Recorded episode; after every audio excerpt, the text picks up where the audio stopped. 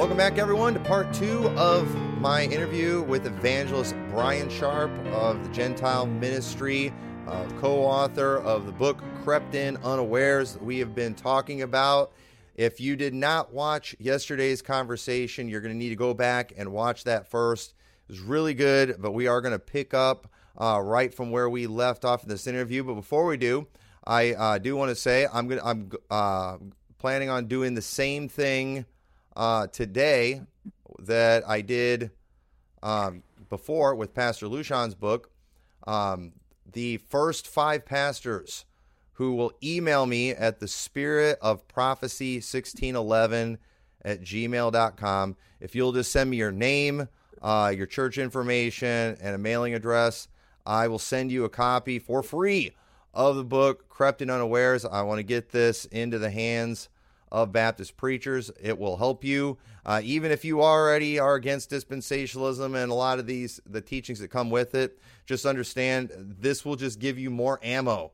Uh, there are people out there aggressively trying to promote this doctrine, and so uh, you'll definitely want to get that book. And uh, but then other uh, otherwise, if you want to just go and order a copy, I have a link in the description of this video uh, that you can click on. It'll take you directly to his website so you can go and purchase a copy of this book. So, again, thank you, Brother Sharp, for uh, coming on the program.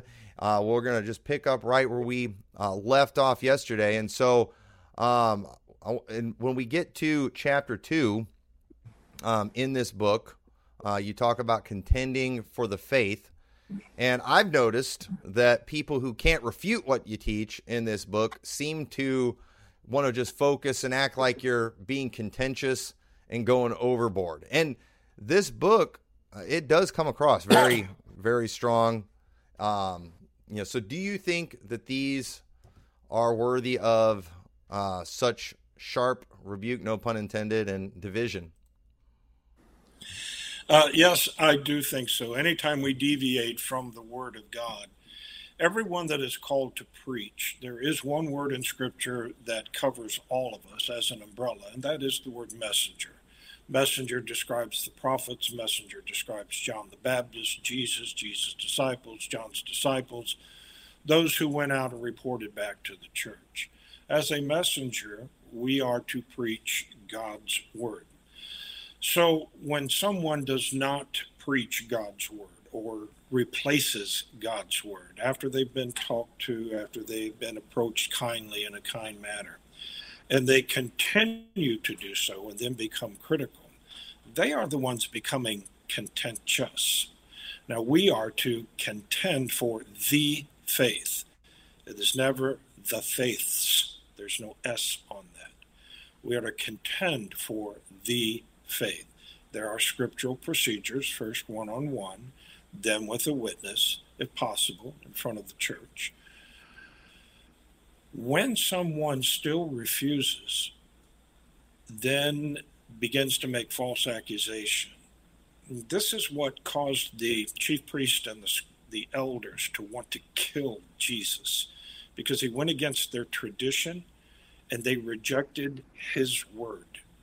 When one rejects the words of God, then doubles down on tradition, then that person has become contentious. Now, are we to cower from that person or do we pretend that person doesn't exist? No. We are to contend for the faith once delivered, not multiple ways, multiple times, once delivered unto the saints. So I see a lot of times that Baptist hatred is much like the hatred of the chief priest and the elders against Jesus. That's when they decided they were going to kill him. Of course, the scripture says, Whoso hateth his brother without cause, the same as a murderer. So if there is a disagreement, what is the first step? Is not the first step to contact the person, have a civil discussion? Maybe one, maybe both are in error in some way but always the Word of God being used. But when one does not do that out of fear, or maybe they know that they're wrong, but they have preached and taught errors for so long, their pride is on the line, and they boister up. The scripture says they respond as natural brute beast. I've even had preachers attack me physically, unsuccessful, I might add, but they have done so. Or they make merchandise of the flock. There's an ulterior motive. Those of us who are truly called of God or contend for the faith once delivered. Contend, it's akin to the armor of God. It's on the front, it is forward motion, it is not cowering. Um, you can be meek without being afraid. Moses wasn't called the meekest man until after he had the courage to, you know, give it to an Egyptian that was beaten on one of the the Jews, one of the Hebrews. And so meek is subdued strength. Yes, oh, yes, I'm sure some could respond in kind or get physical, but that's that's not correct. Try to talk. Try to show the scriptures. That's contending. Now, we have no guarantee how someone is going to respond. I'm not going to let somebody beat repeatedly on me or hurt my family. But I am going to first obey the scripture and try to contend while they are being contentious. Those are two different words. Yeah, that's good. And it is it is interesting, you know, Baptists we talk a lot about, you know, being tough and about being a man, but I am amazed at how many people just they don't have the ability to personally confront someone. I mean, good night. You don't even have to be physically scared. You can make a phone call. People are afraid to make a phone call, do any of the, you know, and I just, uh, you know, I think it's a shame. And, you know, one of the things that I've been thinking about a lot too is you guys talk about the, you know, the theologies and the doctrines. And then even too, when it comes to a lot of just these traditional type things, but in the, in the old time religion world, there's a lot of talk about men, and there's all you know. There's often just the constant name dropping of men, and even when it comes to certain teachings and certain words that are often used, people will associate those doctrines with certain men, and it's almost like these men want that, and, and it, you know they want that recognition, they want that claim, and the only motive, and, you know, and I guess the thing I've never put together until I've heard you guys talk about some of these things is the whole making merchandise if they can be the one associated with this particular doctrine, you know, whatever, then you know there's probably some money to be made on it. You know, they'll be the one that gets asked around to go speak at things, but I do think that um, you know, it is a shame that people aren't able to just yeah, talk about this stuff. And and I guess that's one of the reasons too I want to do these interviews with you guys because it's like I'm listening to some of the criticism that's out there where people are um, refuting what you're saying from a pulpit unchallenged. And it's just like, hey, did you ever call and talk to them about that? Because I know they can answer that question. I know they have a response for for that. And um and you know, I'm and so when I hear them I'm thinking they're either greatly misrepresenting and lying about them, or they were too cowardly to ever talk to them about it. Either way, I don't respect them. And so, uh, you know, that kind of takes me to the next question because a lot of the criticism that I've heard, it comes from what you teach about our connection as believers. And you briefly mentioned this before, but our connection as believers to the church in the wilderness. Uh, you know, Paul went right into the Corinthians. He said, Our fathers. And so, while I think most good Baptists would at least agree with what you say about the heresy of dispensational salvation, a lot of Baptists seem to get really upset with this idea that the church didn't start at Pentecost or at, you know with Jesus and the 12 at Caesarea Philippi. So why why is this an important issue? Well, um, that same type crowd will uh, they will accuse uh, Brother Sharp is sowing discord. I'm not sowing discord. I'm revealing a discord that is already there. There's a big difference between the two. Acts chapter 7 talks about a church in the wilderness. Pre, uh, Stephen mentioned it, that there was a church in the wilderness. So I asked someone to tell me what was that. And I've heard him say, well, there really wasn't a church in the wilderness. Okay, why did he say that it was? There was. Well, they didn't have pastors back then. I'll say, excuse me. The name pastor is mentioned one time from Matthew to Revelation. It's mentioned seven times in the book of Jeremiah. Now, pastors, there's little horns that sometimes come up on their head when I say that. Mm-hmm. Who do you think you are? I'm a messenger. Don't kill the messenger. I'm just telling you what the scripture mm-hmm. says. That's all I'm doing. So I'm not sowing, I'm revealing. So Acts 7:38 there was a church in the wilderness. When you look at Hebrews 2:12 and compare it to Psalm 22:22 it's word perfect. I will declare thy name in the midst of the congregation, the brethren, the church. Yes, there was a church back then. But I will begin by saying, I'll ask this question, Pastor. Using only scripture, define a church. You know what most pastors will tell me? Ecclesia. Mm-hmm. I said, let me go back again. Using only scripture, can you define a church? What does the scripture say a church is? And you can we can sum it up in one verse. I'm just I'm just wanting to know if they know the verse. And I'll give them time. You can get back to me on it. It's not a trick question. It's not a gotcha question. None of us have, at least I don't have every verse memorized. What does the scripture say a church is? Now, if we look at 1 Timothy 3:15, where Paul tells Timothy, is instructing him on how to behave in the house of God, which is the church of the living God. All right, we have a definition. We have a definition according to Scripture house of God. The house of God.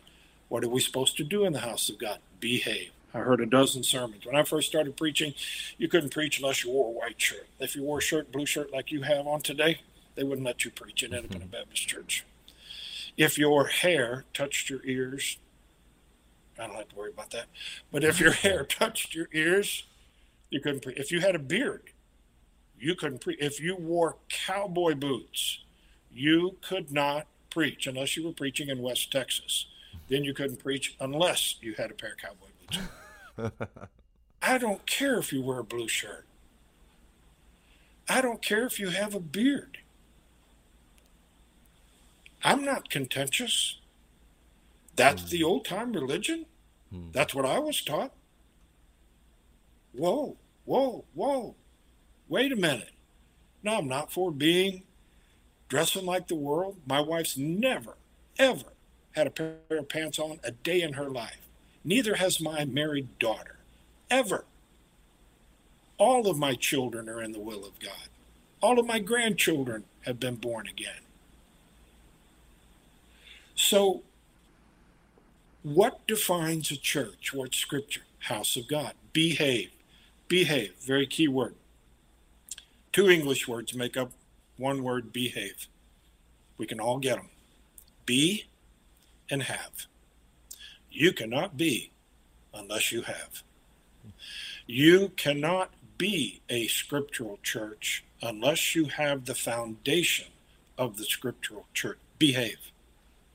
Behave. My mother had five of us boys, no sisters. She had a whole list of things that we weren't supposed to do. But she summed it all up by saying, behave.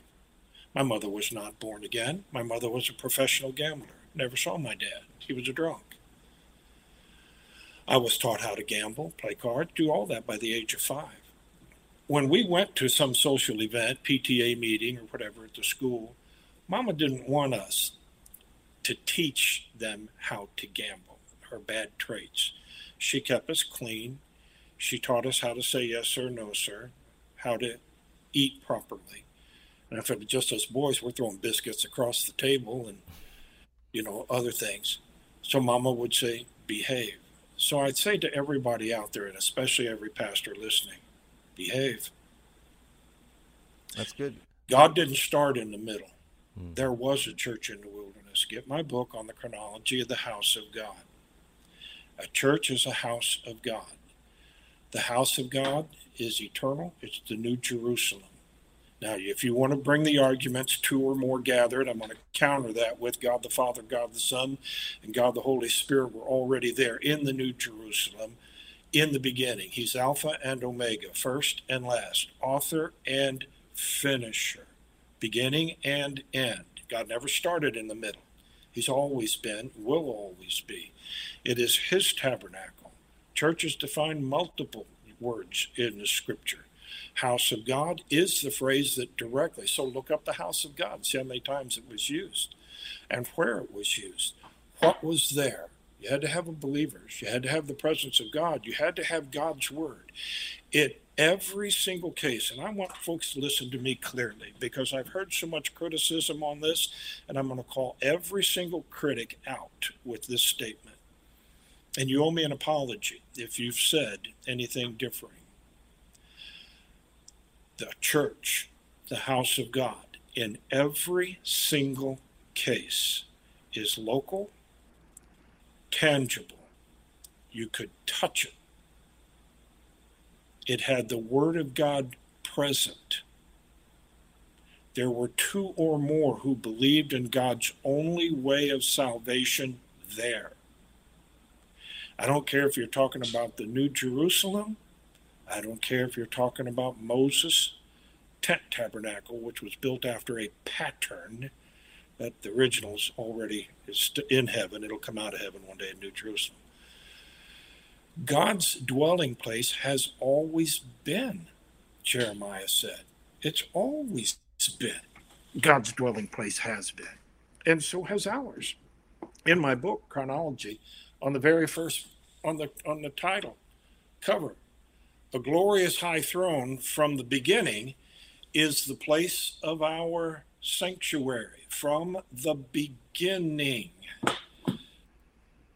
When Jesus started, he didn't start the church in Jerusalem in 30 AD.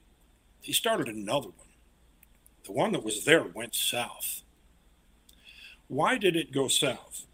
Because they rejected him and his words. And you need to pay close attention. This is why two of the Gospels say, when they rejected his words, Jesus looked at the chief priests and elders and said, Your house is left unto you desolate. It was no longer God's house.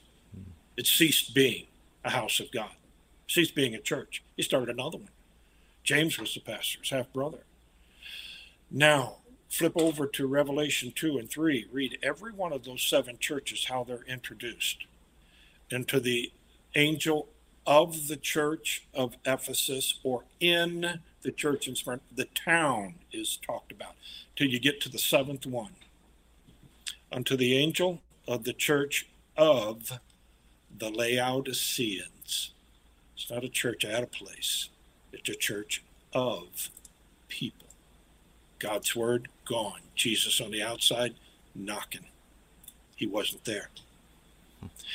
This is why it's so important to pay close attention to words. Because when words are taken out or replaced, there's so many warnings about that. But a house of God ceases to be a church at that moment, a scriptural church. It can still be a church in the secular vernacular. You know, Catholics can still have a church in the secular vernacular, so on and so forth, but it ceases to be a church. That's interesting. And what's interesting about all these things you're saying too, while people are like, well, you know, you're kind of getting a little picky about stuff, but often in the Bible we see that too, where whenever Jesus was dealing with false doctrine, he would go like, "Hey, look, let's look at the scripture again," and he would get more specific about it. Paul would do the same thing, you know, and uh, people forget all these things that were taught. You know, when Paul's teaching Timothy, you know, he said, "From a child thou hast known the holy scriptures, which are able to make thee wise unto salvation." Well, he wasn't referring to the 27 books of the New Testament. You know, he obviously had Old Testament scriptures, and then you have people that are teaching that you know you can't find the death, burial, and resurrection and gospel of Jesus in the Old Testament. And I just I think that's such a a horrible thing to say. And I guess what's frustrating is I'll listen to people, and I just want to I, I want to throw this out there just because I, I know you know what to do with it. But it, this is to me when I hear people do this, it's proof that they're again either dishonest or cowards. But they'll hear what you're saying about the connection. You know, the church didn't start. You know, at Caesarea Philippi or Pentecost, whatever. And so then what they will do is they will proceed to get up in their church. And, and what do you do when somebody gets up and then they go and they prove to you all the differences? For example, we don't sacrifice animals. We don't have an, an earthly priesthood.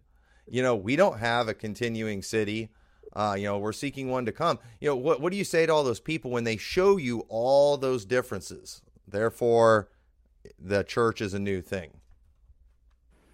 Well, it's not. There's nothing new under the sun. And I will take each of those statements that you just made and talk about each and each and every one of them.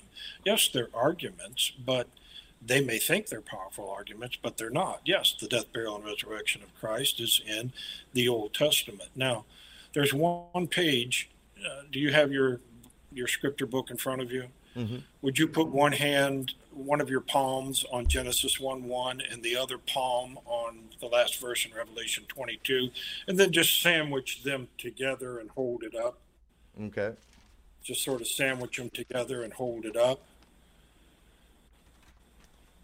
So you got one one palm on the first verse, one palm on the last verse. Okay. Now there's one there's one page between your hands that God didn't tell anybody to write. What page is it? That would be the, uh, the big page that says New Testament. Thank you. Now, when did when did that come about that it that 27 books would be called the New Testament? When did that did God tell anybody to write that? No. When did it come about? 143 AD a bishop from Rome named Marcion. And then it was, quote, canonized by the Roman Catholic Church in uh, about 395, then again about 403 AD. And from that point, it was officially called by them the New Testament. What did Jesus say the New Testament was? It's his, his blood.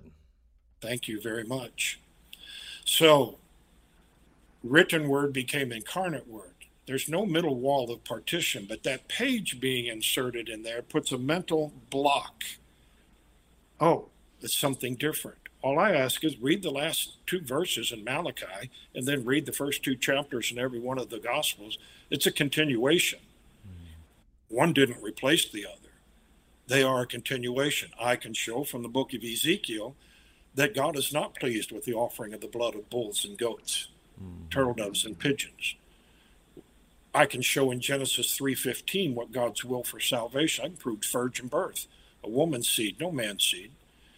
Her seed, it would become him. It would become a male child whose heel would be bruised. That's bef- there's only one law given. There aren't 10 commandments, there aren't 613. And God's will for salvation is clearly in dis- there aren't coats of skin provided yet in Genesis 3:15. And God's will for salvation is clearly stated in the first book of Scripture. Yeah, it's very true, and I think I think that's one of the things that kind of registered with me when I thought about the doctrine versus doctrines thing.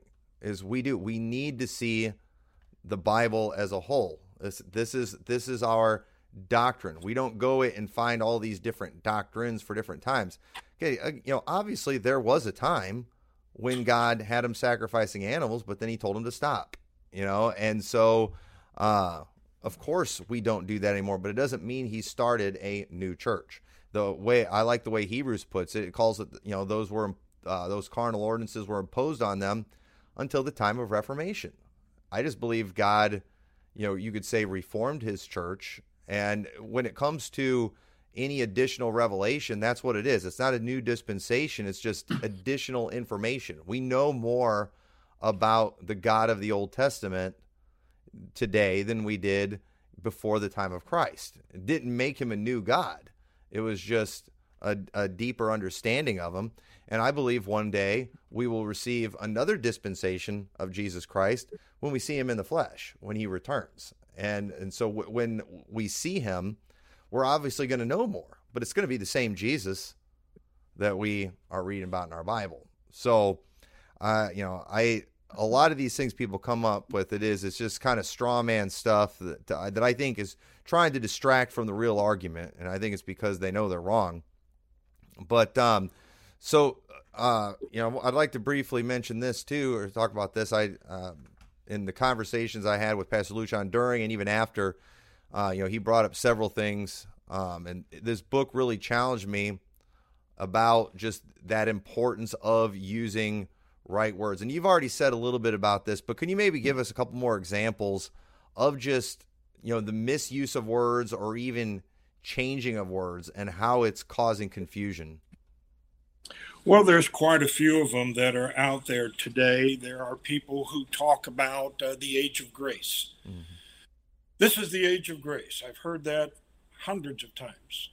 What does that automatically cause us to think? It causes us to think, okay, there was a time when there wasn't grace. If this is the age of grace, then before there wasn't. Adam found grace. The very fact that Adam that God asked, Adam, where art thou? That's God's grace. God could have killed him, but he didn't. The fact that God provided coats of skin doesn't say God killed an animal, but it does say he provided coats of skin. The very fact that Adam adorned himself and also unto Eve, that word also is important. The phrase, the verse would read grammatically correct if it said God provided Adam coats of skin and Eve. But it's also, when it comes to Gentiles, you'll always see that word also, to the Jew first and also to the Gentile. There's not the latter without the former. So the former is very, very important. So when they say age of grace, Noah found grace. Grace is all throughout the scripture. Church age, Again, we're going to go back to the church in the wilderness. It didn't exist. Um, when they talk about rapture of the church, okay, I know what they're saying, the moment, the twinkling of an eye, but it's the individual believers.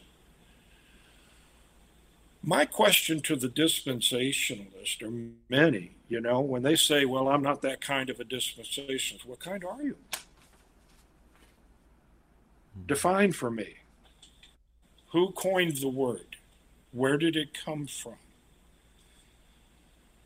Why? I had a fellow preach one time. Christ died for the church. And everybody except me said amen. And so afterwards, I went up to him, knowing he was a dispensationalist, and I said, I'm glad you believe Abraham was part of the church. He said, I didn't say that. I said, Well, you said Christ died for the church.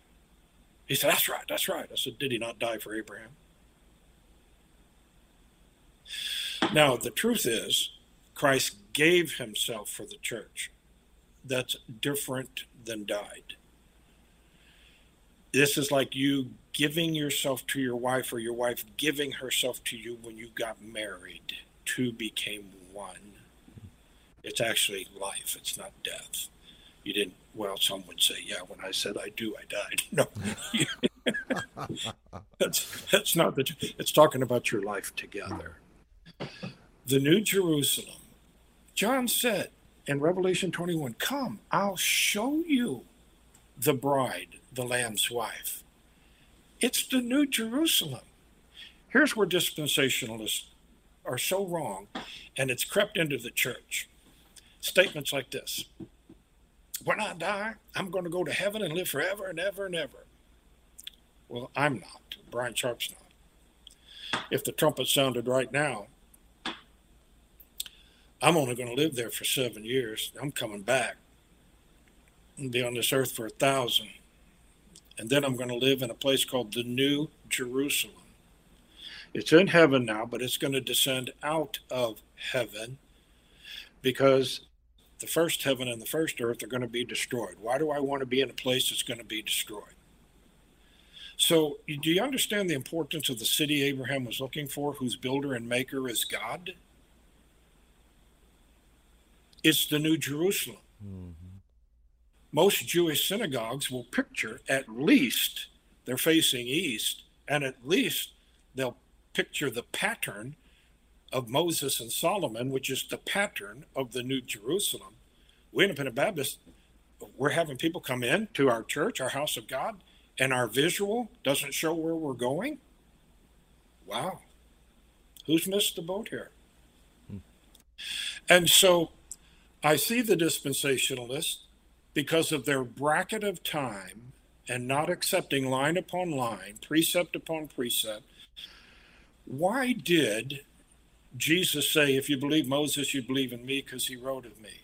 Why did Philip find Nathanael and say, We have found him whom Moses and the prophets did right? Why, why do we start with the Romans road? I'm not against it. Works fine for Gentiles, but it's not going to work with Jewish people. It's not.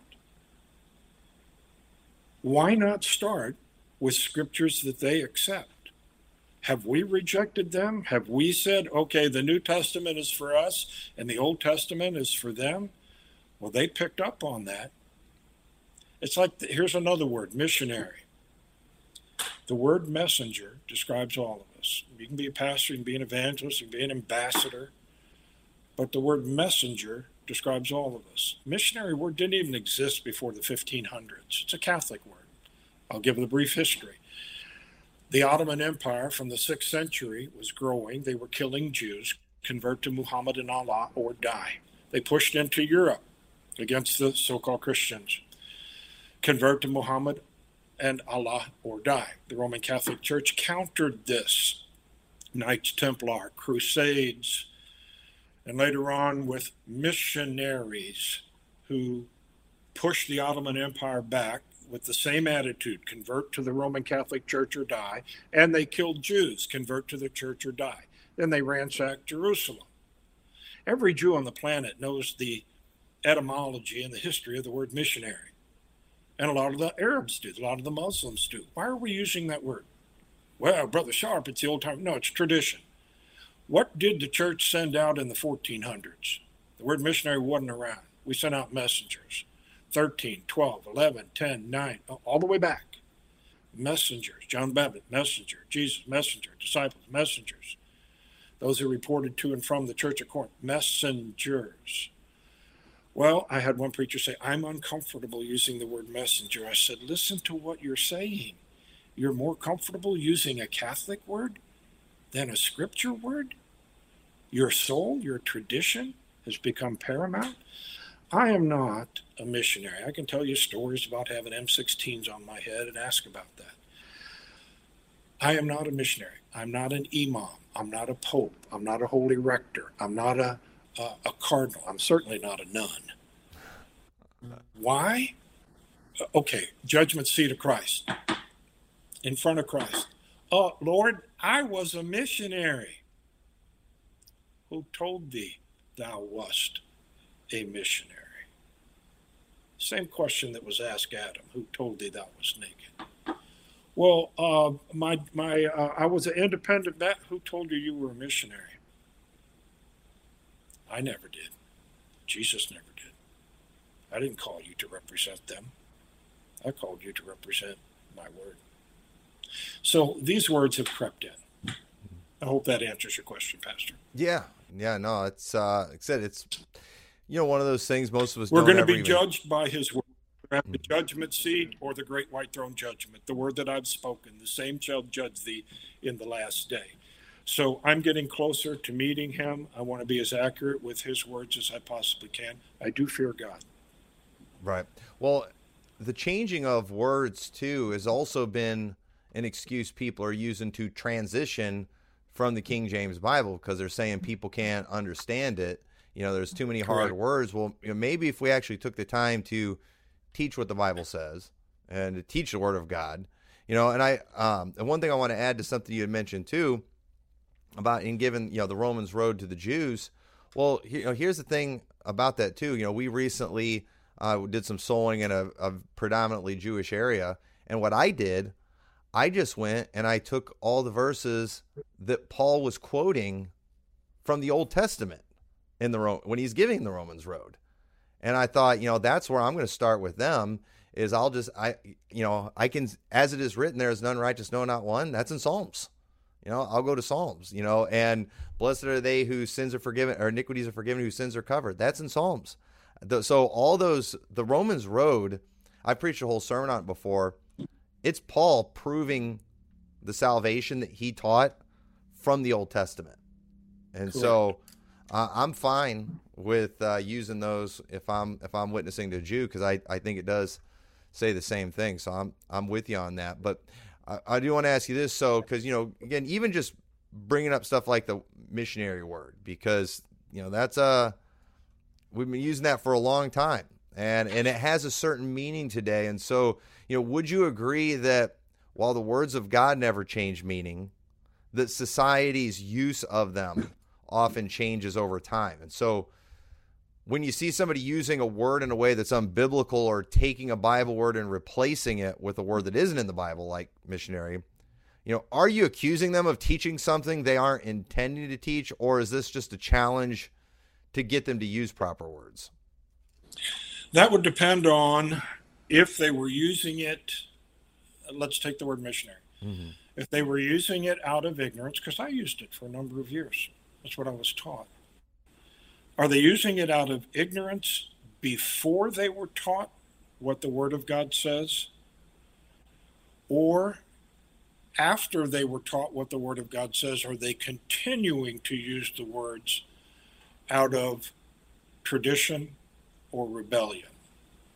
Now, we have examples of both in the scripture. Aquila, Priscilla, and Apollos there were things Apollos did not know. And Paul speaks of this when we say things uh, innocently or ignorantly. Um, I don't know of any preacher on the planet, uh, even my worst enemies, that would say they preached a perfect sermon. We've all had slips of the tongue. We've all turned to the wrong verse or did something. Uh, every single one of us. We try to catch it. We try to apologize for it, or at least correct it. You know, later on, and that's why I appreciate about your spirit Brother McMurtry when you uh, yesterday's interview. But Aquila, Priscilla, and Apollos, he had limited knowledge. He's a preacher. They're just, cut me some slack here, church members. Here's what the scripture says, though, in the book of Acts. They, Acts 18, I think it's verse 26, they took him aside and they explained the word of God more perfectly to him. Now, what was his attitude? His attitude was not, Who do you think you are? Mm-hmm. I'm a preacher. Who, who are you folks? I'm out there every single day doing this. Mm-hmm. No, he took it. What's the next verse say? And he mightily convinced the Jews that Jesus was the Christ. Mm-hmm. Could not we have a teachable spirit? I have placed into the hands of Jewish people personally, Bryan Sharp, over 8,000 copies of God's Word, Old Testament, complete cards we would call tracts. That's not replacing a word in Scripture. I don't know of any word in Scripture that means tracts. Brother McMurtry, I have never been turned down one time. Come with me. I will show you. Follow me. There is a formula provoke them to jealousy. That's a godly jealousy, not a bad jealousy. Uh, let me explain it this way pretty girl in high school. Boy likes her. She doesn't really like him. But he invades her personal space. He gets too close to her. And she backs up. He doesn't take the signal. He proceeds. She backs up. Then she turns around, walks away. He's a creep. Such are they that creep into houses. He's a creep. That boy's lost it. He's never going to get another opportunity. However, if a guy comes by her and says, You look nice today, and just keeps walking, she's going to ask, Who was he? She's going to start seeking him out. Provoked to jealousy, you have to allow the Holy Spirit, and I am certainly not a Calvinist. I'll stack my soul winning numbers up against anybody. We're not supposed to do that, but if somebody wants to. You have to allow the Holy Spirit to create an atmosphere where they want what you got. And if you shortcut that, best of luck to you. I won my cousin Bobby. He's a redneck. He's in heaven. I preached his funeral. You want to know how I led him to won him to the Lord? Went up and grabbed his arm, and I said, "Bobby, you're going to die and split hell wide open if you don't get saved." He's Gentile. He got saved that day. That is not how I witnessed to a Jewish person. Mm-hmm. I become all things to all men. So minister in carnal things. That's our duty. It's our duty, Romans says. Do your duty. Do your duty. No greater love hath this than a man be willing to lay down his life for his friends. I go to the front lines in Israel where the bullets are flying, where people are dying. What do you want? I don't want anything. There's certain things I teach to keep them alive.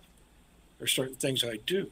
So God has opened the doors. I've just followed the scriptural format, which has allowed so many doors, so many believing in their Messiah anyway. Yeah, no, the that's good. It's all about them. It's as Paul said, we become wise in our own conceits. Mm. Yeah, and and let me just say to the people who are watching me who, you know, are probably wondering why I'm not trying to argue about more things. Sometimes it is. It's it's good to listen. Uh, we made an attempt in our church recently where we went into a Jewish neighborhood and we uh, went souling in that neighborhood just like we do in Gentile neighborhoods, and it epically failed. Okay, so uh, you know we can blame the Jews and all their problems for that uh, if if we want, but at the same time too, um, this is another reason why people like myself probably um, before publicly saying anything about Brother Sharp and his methods. I, I, should probably observe them because the scriptural scriptural formula he's referring to in witnessing to them, I'm not I'm not even real sure what it is and I've not observed it. Um, I you know I've seen some surface level things here and there, but at, at the end of the day, I don't really know for sure what all he's doing uh, when he goes over to Israel. That's not what we're here to talk about today.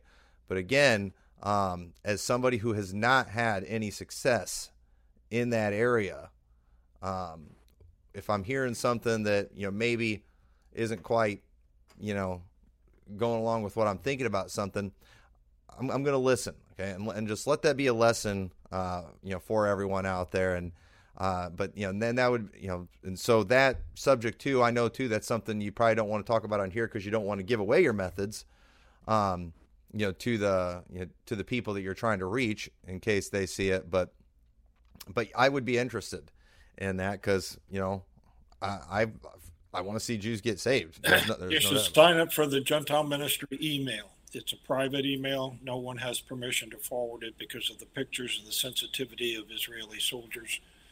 But that goes out regularly, weekly. Um, but it is absolutely private, and I do not give permission to, for it to be posted on any website. But it will take you behind the scenes. Okay. Okay. So, so we're getting ready to kind of close this out. You know, if you were standing in front of all the independent Baptist preachers right now, you know, what would your message to them be? All of them? Yeah, all of them. Everybody listens to this program. Well, maybe okay. not, but some some will. so, um, I'd go back to the first message of John the Baptist, the first message of Jesus, and the first message of the disciples: repent. The one word hmm. that is key. I would conclude the message with what Solomon concluded with fear God and keep His commandments, His words. Repent, go back to His words. I do think there's a lot of repentance needed in the Baptist world for sure. So, and I think many who have been doing things wrong for a long time are, you know how Baptists are. we we don't do well with change. You know, it's the the classic. You know, how many Baptists does it take to change a light bulb? answer change. You know, we don't we don't we don't do that. But um, you know, what's your advice for the young, the younger up and coming preachers out there who haven't developed a lot of these bad habits and locked themselves into foolishness yet? What's your advice for the young preachers? Always remember who called you. It was God. You were not called by a group. You were not called by a gang. You were not called by a movement. You were really not even called by a church. And I'm not anti church. Uh, you were called by God to preach His word. Never, ever subordinate your calling to anyone or any movement. Always remain free to preach His word. That's good. That's good. So I got to add in this bonus question too, because if I don't, I'm going to get a lot of people who watch me mad at me. All right, and and not trying to be divisive or anything. And if you don't even want to answer this, you don't have to. We'll move on. But uh, you know, right behind you, directly over your shoulder, is the Star of David, uh, that some would call the Star of Remphan. Uh, why do you uh, are you okay with using the Star of David? And uh, do you think it's the could be the Star of Remphan that Stephen referred to? That was given to me by um, some security forces in Israel uh, as an as an honor to them, uh, as well as the one over my other shoulder shoulder here. And I've I've got dozens and dozens of these awards uh, from people whose lives I've helped saved uh, in Israel. I, yes, I've done some study on the star. People ask, why do some of the ultra Orthodox Jews dress the way they do? You know, the black pants, the white socks, the hat, the coat. And there's there's a dozen different sects, S E C T S, of those a lot of times the Jews continue doing it because their enemies started it. And it was sort of like we won. And we're going to continue. We're going to, it's, it's a subtle thumb in the nose back at the enemies. And so they've chosen the Star of David. That's their national symbol. And when people see that today, I have a Gentile ministry t shirt with it on and a hat with it on. And uh, every time I'm flying, well, most of the time when I'm flying, somebody will recognize it in the airport or on the airplane. They'll come up to me and say, Why are you wearing the Star of David? I'll take one glance at them and say, To make Jewish people ask me why I'm wearing the Star of David, mm-hmm. because they're almost always Jewish. And then I get to tell them how much I appreciate what the Jewish people have done for me, the forefathers. They preserved God's word. I would be a stranger and an alien without the promises that were given unto Abraham, Isaac, Jacob, and written by Moses and the prophets. How can I not say in Hebrew, Todah? How can I not say thank you? Romans chapter 11, there's a verse of scripture. Almost every independent Baptist preacher will read it wrong. When it talks about the Jews who are enemies, Paul said they're beloved for the Father's sakes. And if you look at that right now, Pastor McMurtry, you will see it's not Father's sake. They're not beloved for the Heavenly Father's sake. That is not what it says there. They're beloved for the Father's, small f, plural possessive, Father's sakes. They are loved because of their forefathers' faith. If the person who led you to Christ was no longer on this earth and you were in a restaurant and someone said, That's the grandkids of the person who led you to Christ, and they're not saved, you would go up to them. You would tell them how much the grandfather meant to you. How can I not do that to the chosen people of God, the Jewish people? They're beloved for the Father's sakes. I would not be saved had it not been for what the Jewish writers, prophets, and apostles wrote. How can I not say, on behalf of your forefathers, thanks? I do think that's a good way to put it. And I'm, I, I talked to Brother Edwards one time, and he mentioned the same thing. He kind of used that illustration. If I uh, ever met his grandson, or uh, and they weren't saved, you would want to introduce him to the God of his grandfather, and you know, and that's what you're doing with you know people if if they descend from Abraham, you know, you're wanting to preach the God that Abraham followed. You're wanting to preach the gospel that Abraham believed.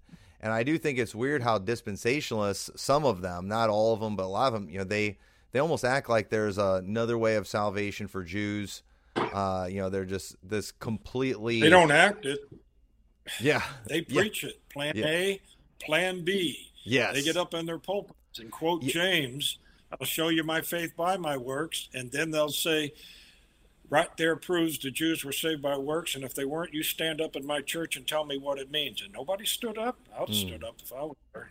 Yeah. Well, and you guys and then lie that. about it afterwards.